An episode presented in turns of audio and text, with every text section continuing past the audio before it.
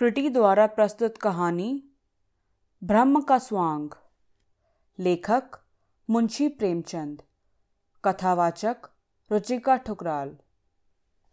स्त्री। मैं वास्तव में अभागिन हूँ। नहीं तो क्या मुझे नित्य ऐसे ऐसे घृणित दृश्य देखने पड़ते? शोक की बात यह है कि वे मुझे केवल देखने ही नहीं पड़ते। वरन दुर्भाग्य ने उन्हें मेरे जीवन का मुख्य भाग बना दिया है। मैं उस सुपात्र ब्राह्मण की कन्या हूँ, जिसकी व्यवस्था बड़े बड़े गहन धार्मिक विषयों पर सर्वमान्य समझी जाती है। मुझे याद नहीं, घर पर कभी बिना स्नान और देवोपासना किए पानी की एक बूंद भी मुँह में डाली हो। मुझे एक बार कठिन ज्वर में स्नान आदि के बिना दवा पीनी पड़ी थी उसका मुझे महीनों खेद रहा। हमारे घर में धोबी कदम नहीं रखने पाता। चमारिन दालान में भी नहीं बैठ सकती थी।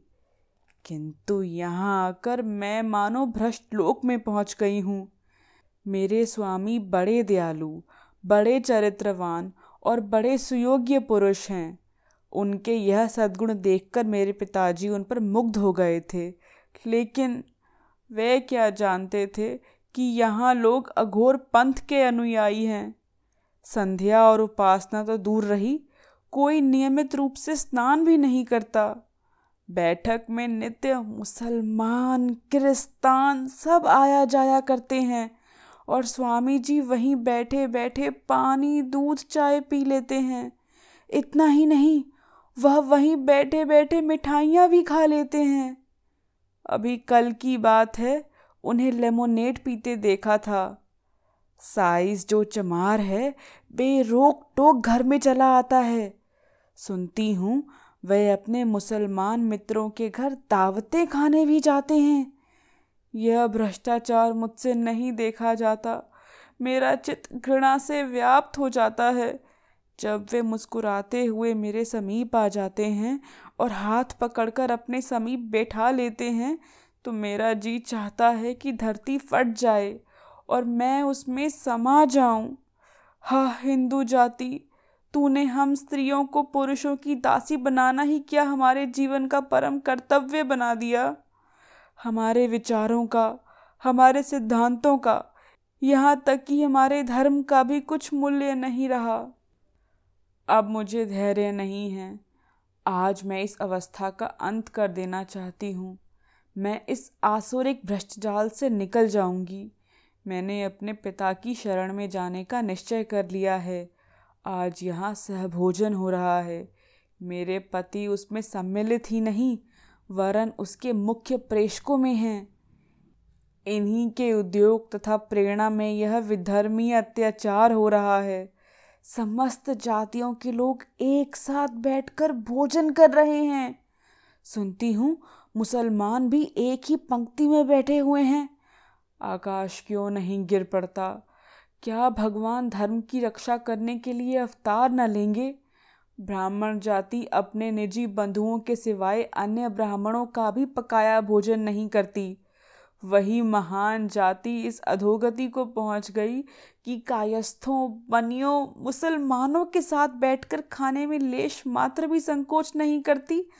बल्कि इसे जातीय गौरव, जातीय एकता का हेतु समझती है?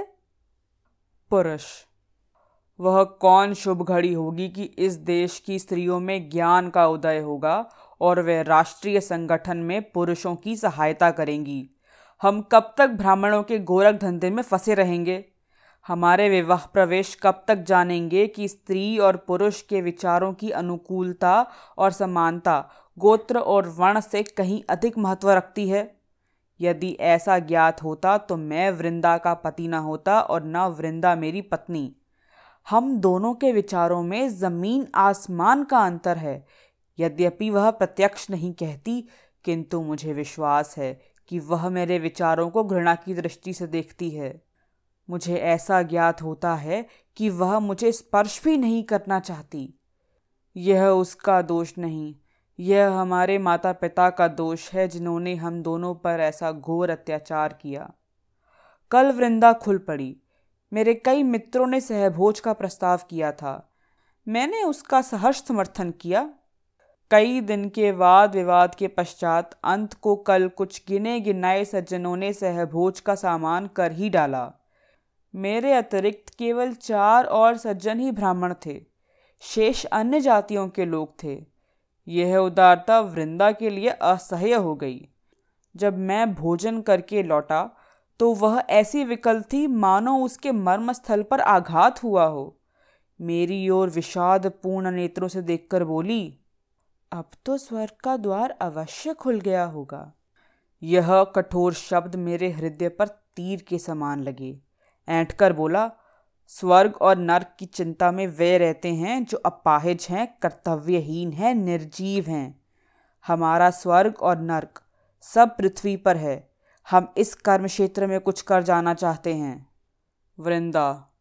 धन्य हैं आपके पुरुषार्थ को, आपके सामर्थ्य को। आज संसार में सुख और शांति का साम्राज्य हो जाएगा। आपने संसार का उद्धार कर दिया। इससे बढ़कर उसका कल्याण क्या हो सकता है? मैंने झुंझलाकर कहा, जब तुम्हें इन विषयों को समझने की ईश्वर ने बुद्धि ही नहीं दी तो क्या समझाऊं?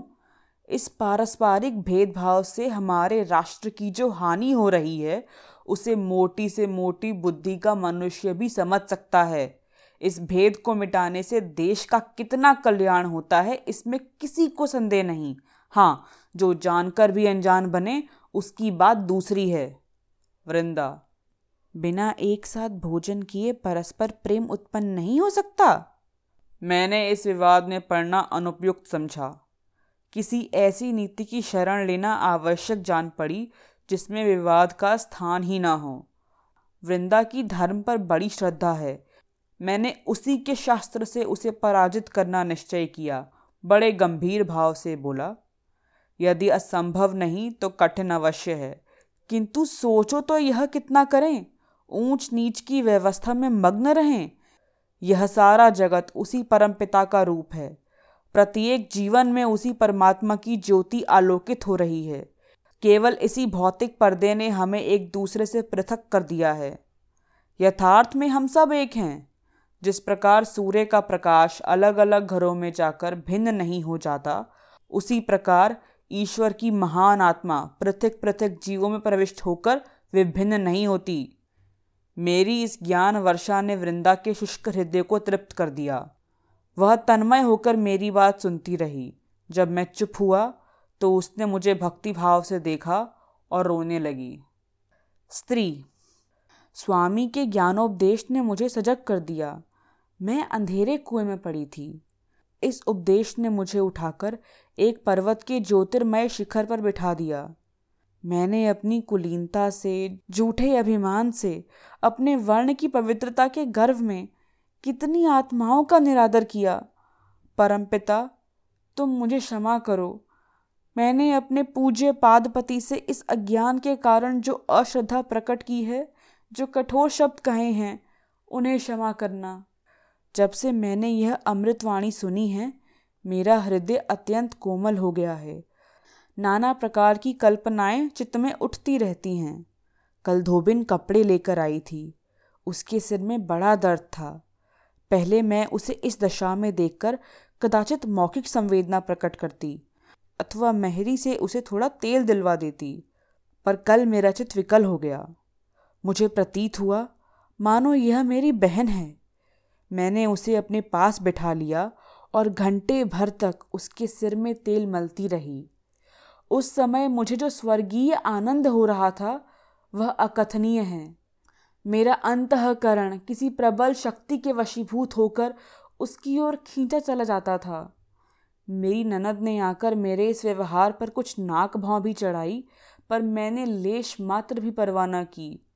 आज प्रातः काल कड़ाके की सर्दी थी, हाथ पाँव गले जाते थे। मेहरी काम करने आई तो खड़ी काँप रही थी। मैंने अपना लिहाफ रख दिया और उसके साथ बैठकर बर्तन धोने लगी। वह सरल हृदय मुझे वहाँ से बार बार हटाना चाहती थी।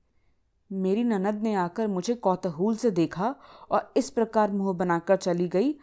मानो मैं खेल रही हूँ।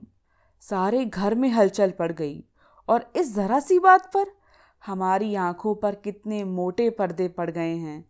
हम परमात्मा का कितना अपमान कर रहे हैं। पुरुष। कदाचित मध्य पथ पर रहना नारी प्रकृति ही में नहीं है। वह केवल सीमाओं पर ही रह सकती है। वृंदा कहाँ तो अपनी कुलीनता और अपने कुल मर्यादा पर जान देती थी। कहाँ अब साम्य और सहृदयता की मूर्ति बनी हुई है। मेरे उस सामान्य उपदेश का यह चमत्कार है। अब मैं भी अपनी प्रेरक शक्तियों पर गर्व कर सकता हूँ। मुझे उसमें कोई आपत्ति नहीं है कि वह नीच जाति की स्त्रियों के साथ बैठे, हंसे और बोले, उन्हें कुछ पढ़कर सुनाए। लेकिन उनके पीछे अपने को बिल्कुल भूल जाना मैं कदापि पसंद नहीं कर सकता। तीन दिन हुए मेरे पास एक चमार अपने ज़मींदार पर नालिश कराने आया था।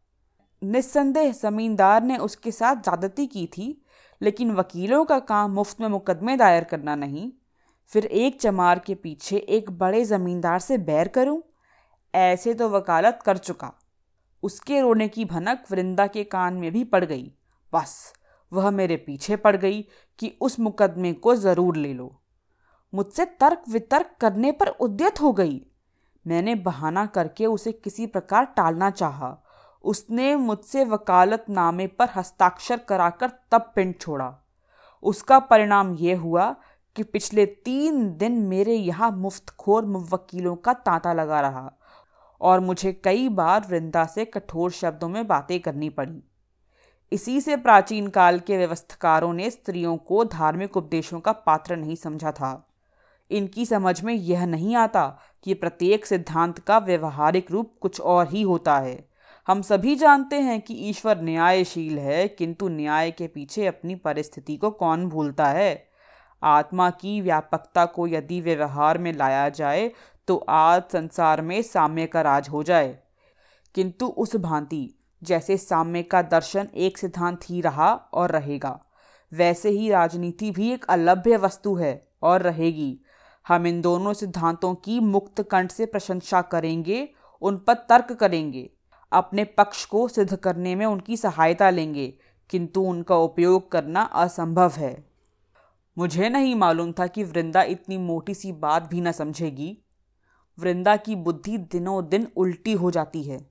आज रसोई में सबके लिए एक ही प्रकार के भोजन बने। अब तक घर वालों के लिए महीन चावल पकते थे, तरकारियाँ घी में बनती थीं। दूध मक्खन दिया जाता था। नौकरों के लिए मोटा चावल, मटर की दाल और तेल की भाजियाँ बनती थीं। बड़े बड़े रईसों के यहाँ भी यही प्रथा चली आ रही है। हमारे नौकरों ने कभी इस विषय में शिकायत नहीं की।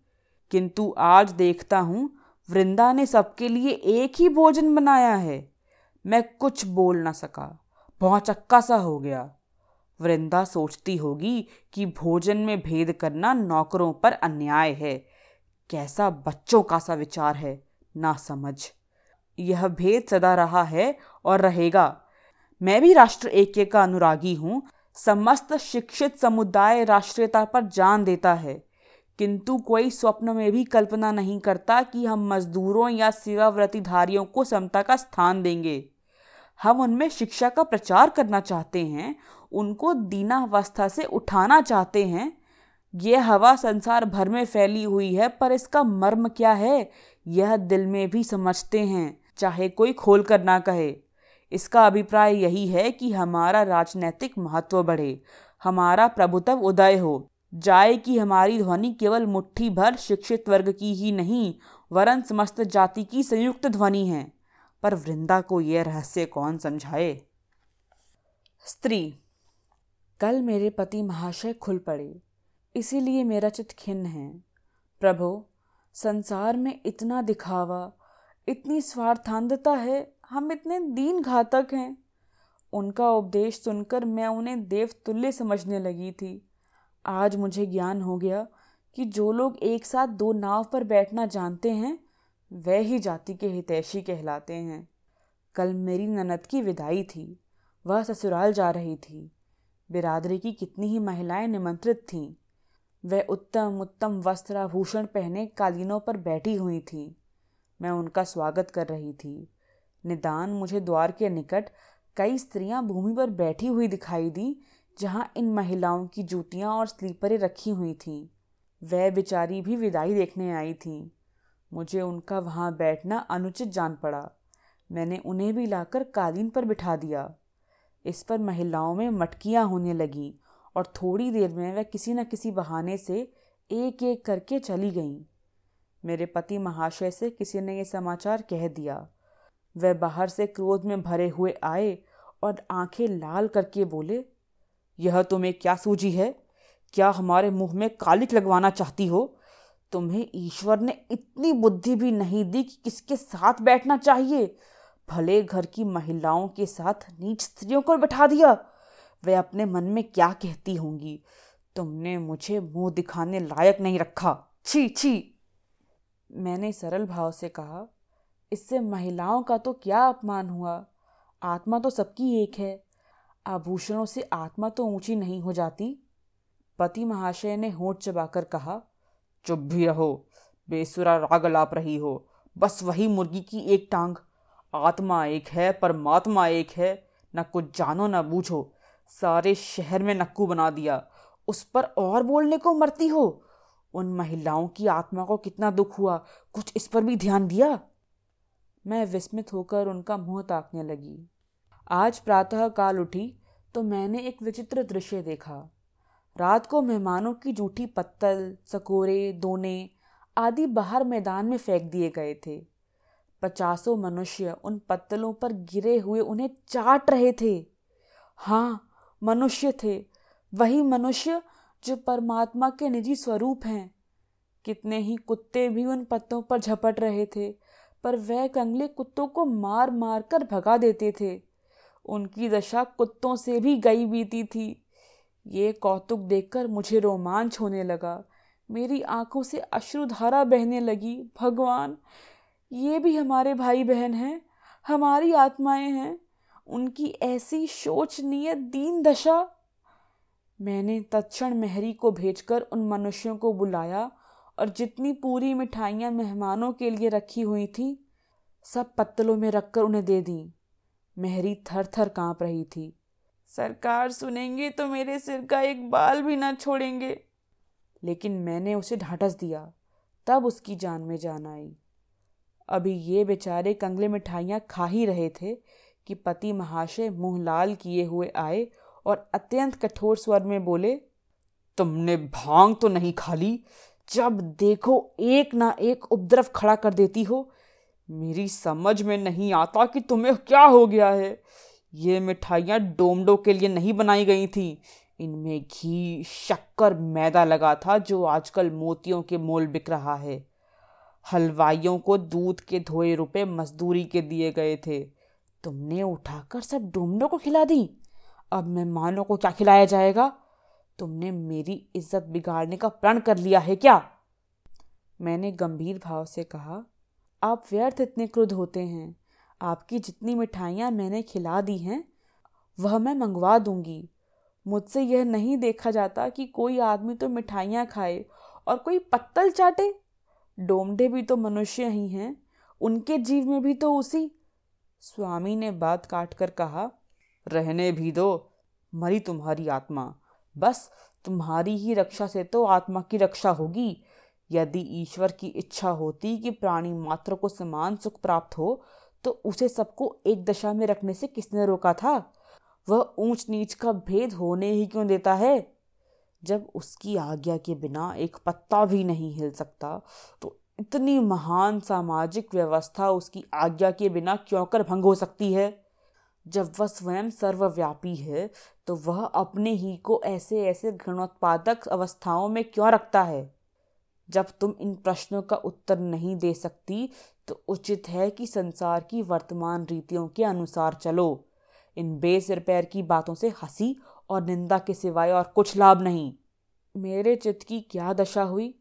वर्णन नहीं कर सकती। मैं अवाक रह गई। हाँ स्वार्थ। हाँ मायांधकार। हम ब्रह्म का भी स्वांग बनाते हैं। उसी क्षण से पति श्रद्धा और पति भक्ति का भाव मेरे हृदय से लुप्त हो गया। यह घर अब मुझे कारागार लगता है, किंतु मैं निराश नहीं हूँ। मुझे विश्वास है कि जल्दी या देर ब्रह्म ज्योति यहाँ अवश्य चमकेगी और वह इस अंधकार को नष्ट कर देगी। त्रुटि द्वारा प्रस्तुत मुंशी प्रेमचंद की महिला केंद्रित कहानियाँ। कथावाचक रुचिका ठुकराल।